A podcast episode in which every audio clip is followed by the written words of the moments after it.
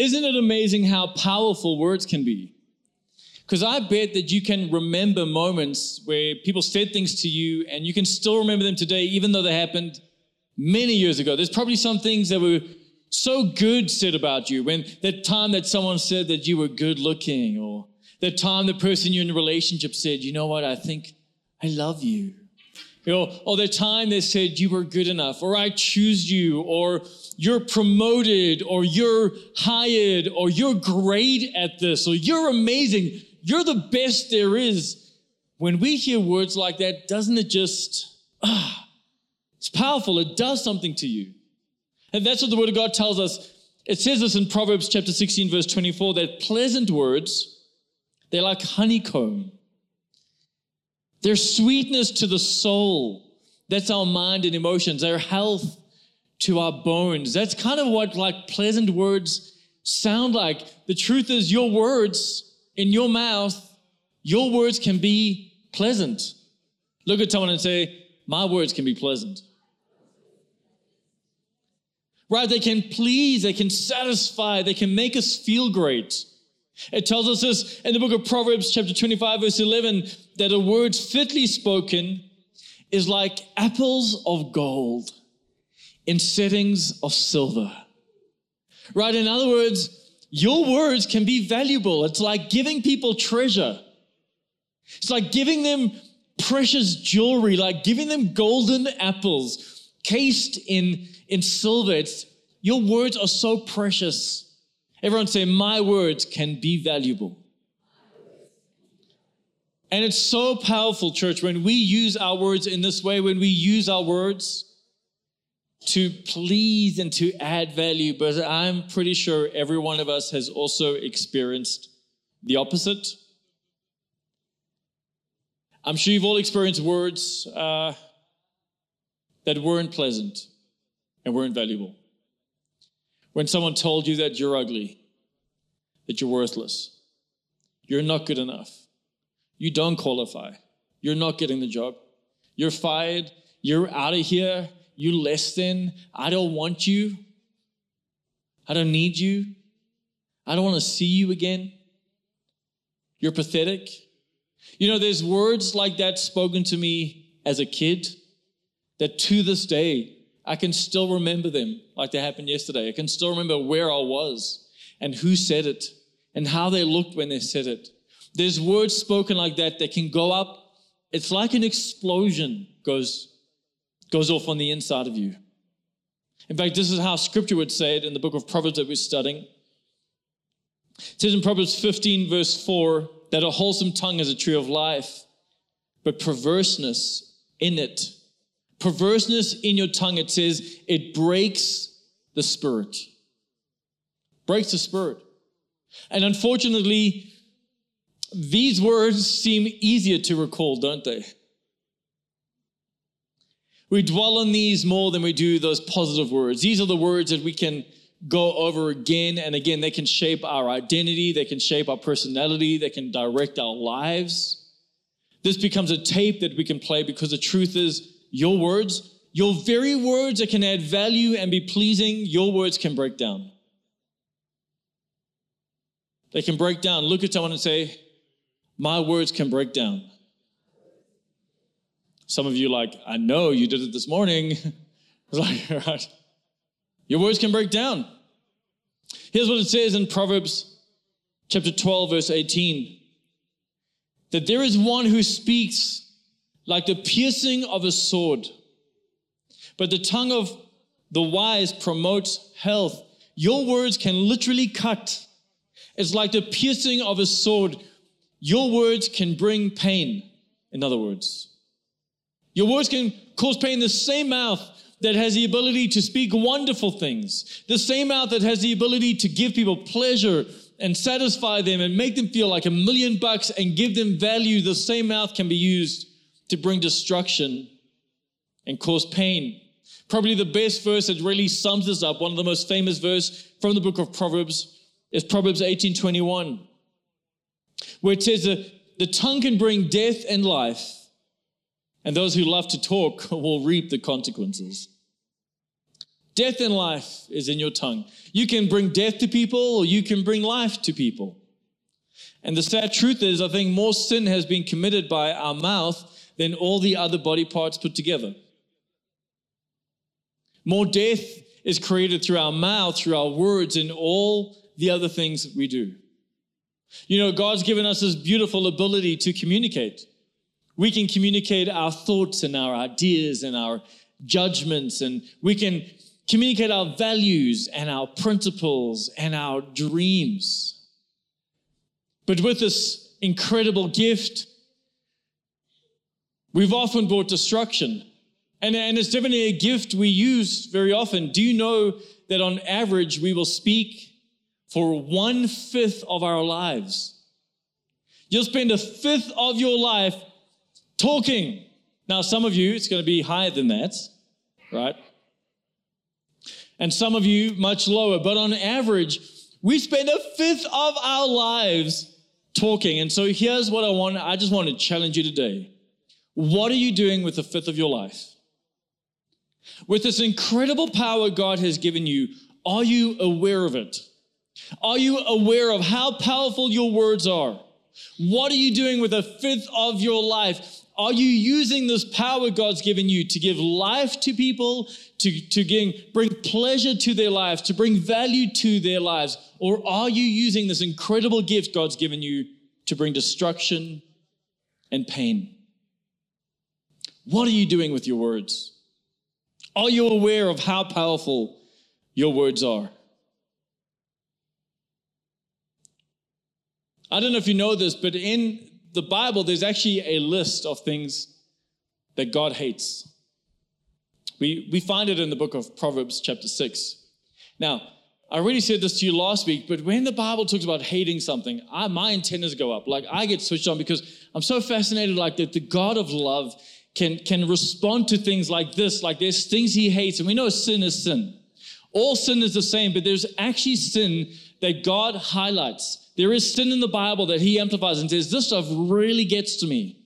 I don't just dislike it, I hate it. And so he, in Proverbs 6, mentions seven things that he hates. He Says, these, these things are like abominations to me. And do you know that three of those seven things have got to do with our speech? Three of the seven things that God hates has just got to do with the words we choose to use, with the way we speak. And so we're going to dive today is what are the three things we could say with our mouths that God actually hates? And so let's read it together from Proverbs chapter 6, verse 16 and 17. There are six things the Lord hates, seven that are detestable to him. And one of them is a lying tongue. A lying tongue.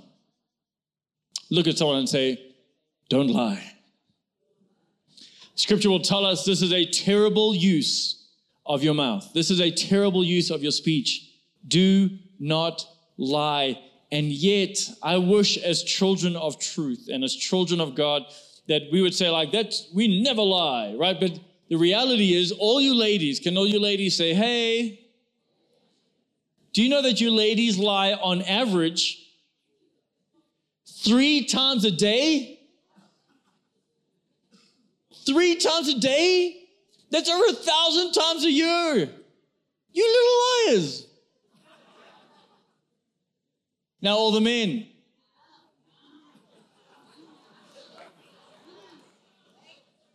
All the men say, hey, guys, we only lie three times a month.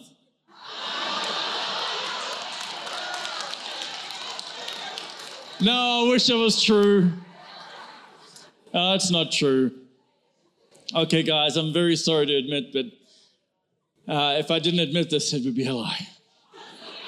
Uh, we on average double that six times a day. Over 2,000 times a year on average. And I don't know why. Like, what are we just trying to like impress all these women? I was like, no, really, the fish I caught was this big. It was this, it was massive. I really did all that. Like, I don't know what it is, but we on average six times a day. In fact, social scientists say that 60% of people cannot meet a stranger without lying in the first 10 minutes.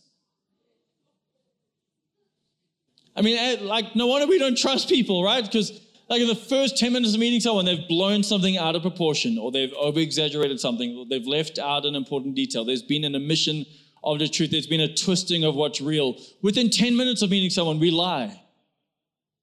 And I know in our culture, because we surround by so much lying, it's so easy to get sucked into that and say, well, that's not a big deal.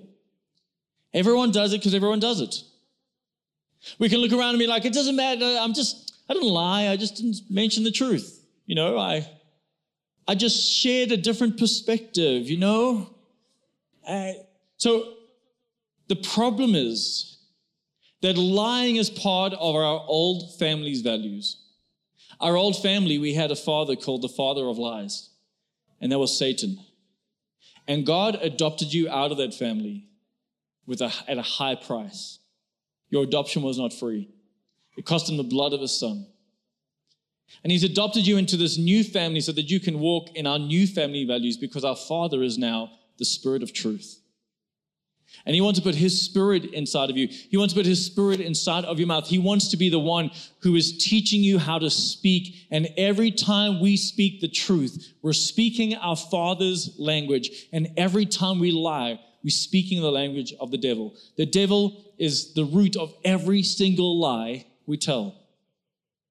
And you and I have to be switched on to say, it's not acceptable. Those little white lies, those little things I do that I've excused myself, that little bit of deceit, it's not okay. And I believe that some of you that have got so trapped by your own lies that now you've had to lie to cover up your lie, and you had to lie more to cover up those lies, and you're just so entrapped, like it gives you anxiety, even thinking like, how do I start unraveling this? I believe that some of you, you, you've lied so well and so much and so often that even you are now believing your own lies. And now you start to justify it. Like, this is the only thing I could do. And this is right. It's not a big deal. I could stop at any time. No one's getting harmed. No one needs to know. And this, this is a trap, church. The trap is that you and I believe the lie of the devil. And you know what he wants you to believe? He wants you to believe that happiness and security and safety and deep friendship is going to be found in lying. And really, the core of this, when we struggle with lying, is do we trust God? Because if you trust God, what you will trust is that our happiness is in Him, our security is in Him, success is going to be in Him right? Not, it's not going to be, we're not putting our safety and security in a lie, but so often we believe we'd be better off if we lied. Well, if you believe that, you've believed a lie. You've believed a lie. That's why you're producing lies. And yet, church, we can't have this part of our lives. Proverbs 12 22 says, The Lord detests lying lips, but he delights in those who tell the truth. Oh, uh, that word detests in the original Hebrew language, it's this word tau, tauba. Everyone say tauba. And tauba means to come across something disgusting, something that makes you nauseous. Come, all of you parents, you've had one of those nappies, right? Whoa, like, whoa. Like, like immediately you're just like, I'm going to vomit now. Like, that's what a lie is like to God. And he comes across it, it's like, whoa, what is that? Like, that is, oh, I want to vomit. That's what he detests that in our lives. And as children of God, we can't afford to just be okay with the little white lies and the little deceit, all the big lies. We've got to realize that Satan, he wants you to lie, he wants you to lie, and so he's going to give you plenty opportunity to lie. Don't fall for the trap. You know, um, as Solomon is finishing his book in Proverbs, he asked God for two things. And this, this is crazy to me. He, he finishes this book with these, this prayer, like, God, I just want two things. If you could just grant me two things. And, and I want you to think like if, if you had that prayer, maybe you're praying that now. God, I really just need this. If there's one thing you could do for me, just do this for me, Lord. That's the kind of prayer Solomon's having. But he closes it with this in Proverbs chapter 30, verse 7 to 8. Oh God, I beg two favors from you. Let me please have them before I die. And his first favor is this. First, help me never to tell a lie. And second, give me neither poverty or riches. Just give me enough. God, my number one desire is that I would not lie, that my mouth would only be filled with your truth, that I'd be committed to truth telling. It's a wiser way to live. It's a way that pleases God instead of something he detests. Number one, do not lie. What else do we find in Proverbs chapter 6. It says, Proverbs 6, verse 16, there are six things the Lord hates, seven that are detestable to him. In verse 19, it says, to, to be a false witness who pours out lies. Another uh, word for this is gossiping. Which can I just say, I guess you could say it's a Christian's favorite sin right? Probably the most acceptable kind of sin that we do is just gossip. In fact, again, when you look at social studies, this was crazy. I found a study this week. It said that apparently 80% of our conversation is gossip.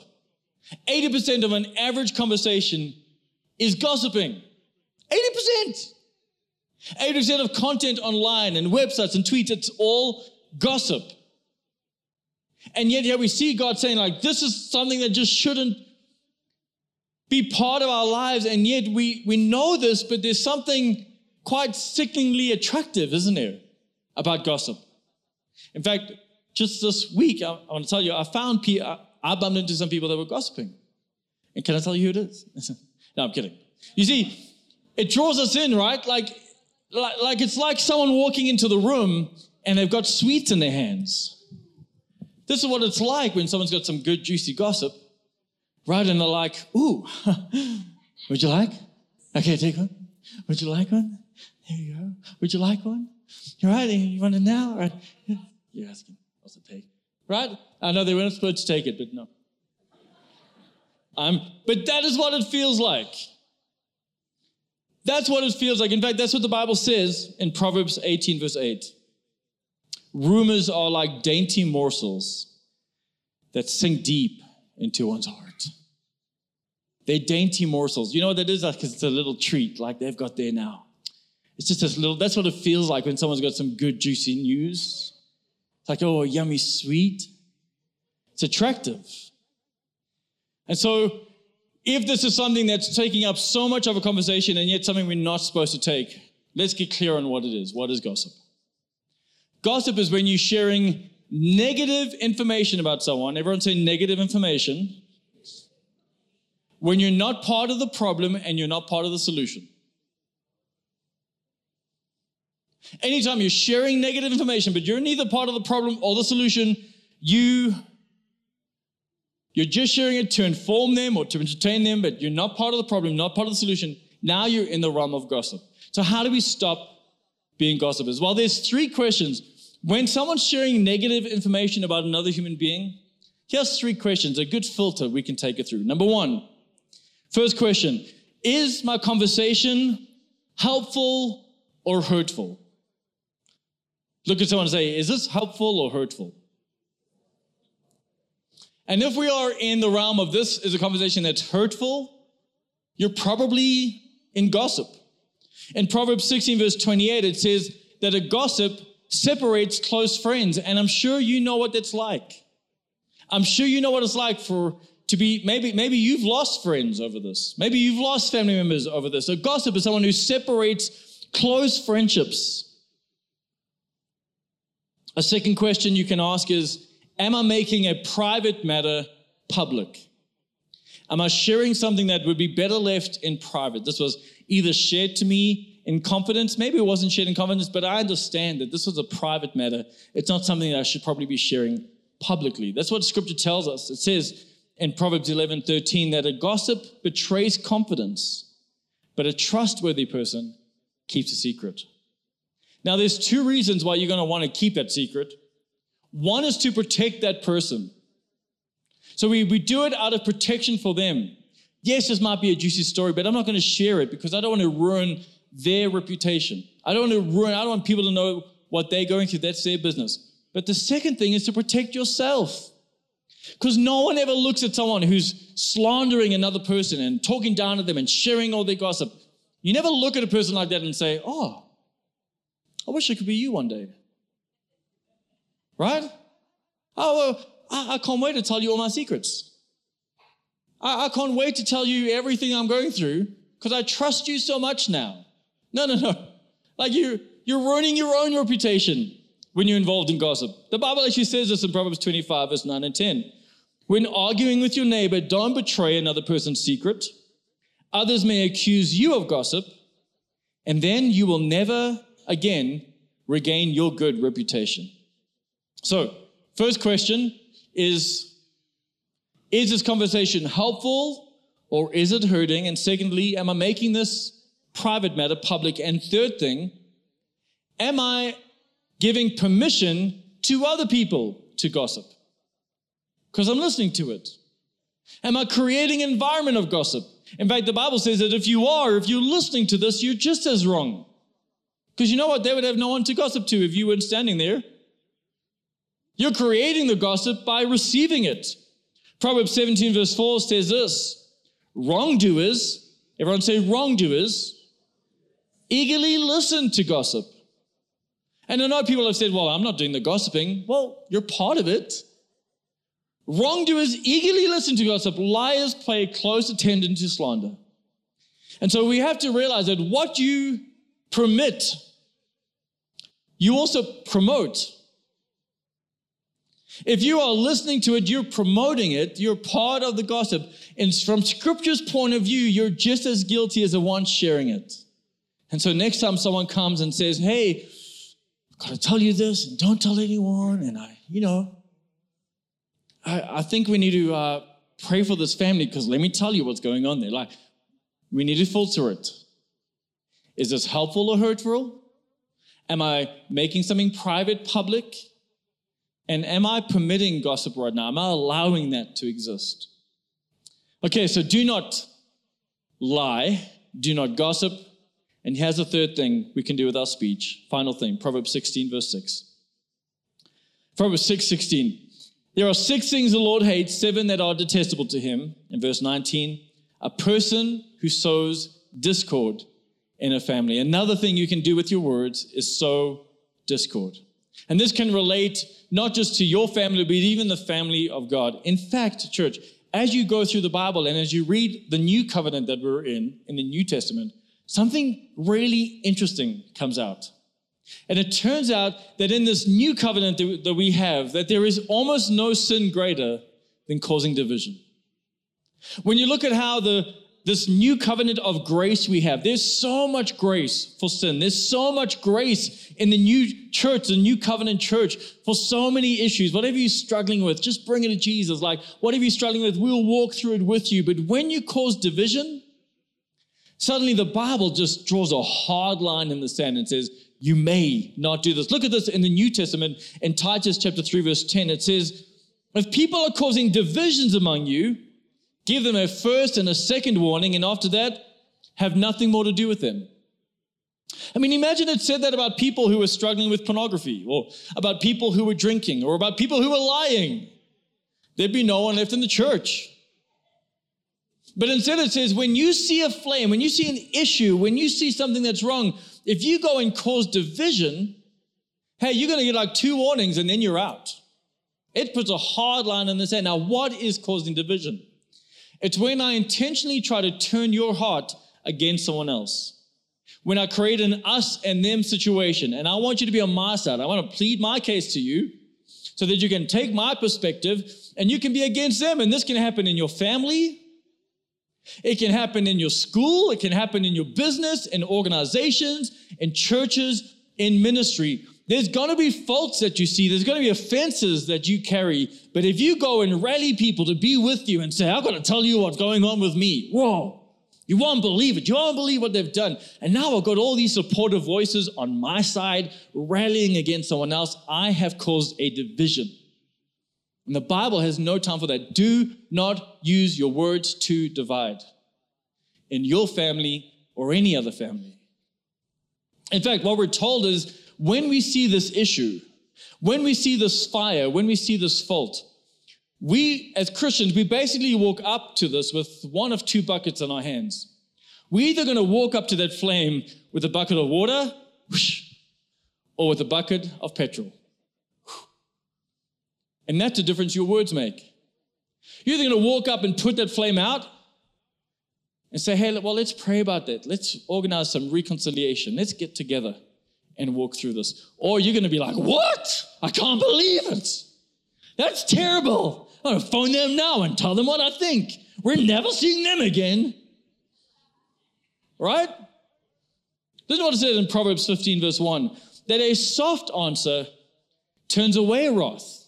I'm not going to make the fire bigger, I'm going to use the water. But a harsh word, you can stir up anger. You can stir up anger. And so, church, let me remind you, as children of God, we're supposed to be using our words for reconciliation and healing. Do not stir up anger and conflict and division.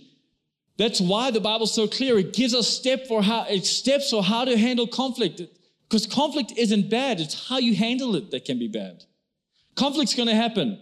If you live long enough, you will be offended. So that's why the Bible's giving you tools. This is how you handle the offense.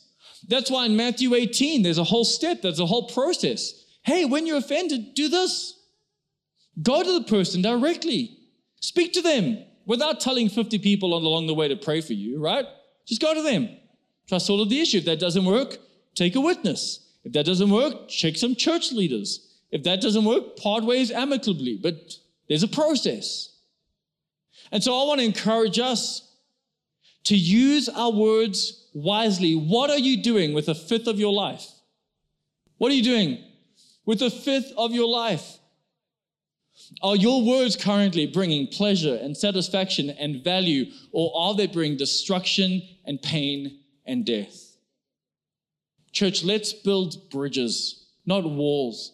Let's use our words for healing and life, not destruction and death. Do not lie, but tell the truth. Do not gossip, but speak well of others. Do not cause division, but try and bring reconciliation. And in doing so, your words will be wiser. Can I pray for you? God, I thank you for the power in this room, for the power you've placed in every person watching or listening today. You have given each of us the ability to bring with us life or bring with us death. And so, Lord, I want to pray for everyone right now struggling with deceit and lies. For everyone now, Father God, who's perhaps just struggling with gossip, who, who's finding it hard not to speak negatively about other people. God, I want to pray for everyone here who's struggling with division, who's maybe right now in the middle of conflict, but instead of trying to resolve it, they're just trying to get people on their side. They're, they're digging that wedge even deeper. Father, give us words to speak that, that honor you. Holy God, may we use our words for life and not death.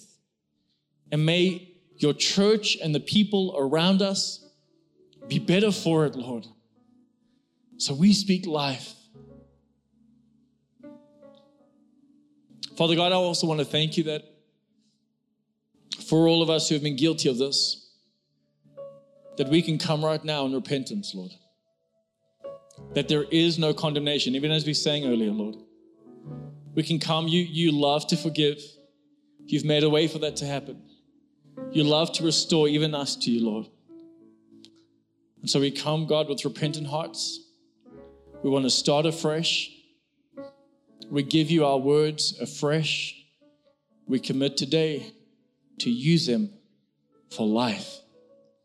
In Jesus Christ's name we pray.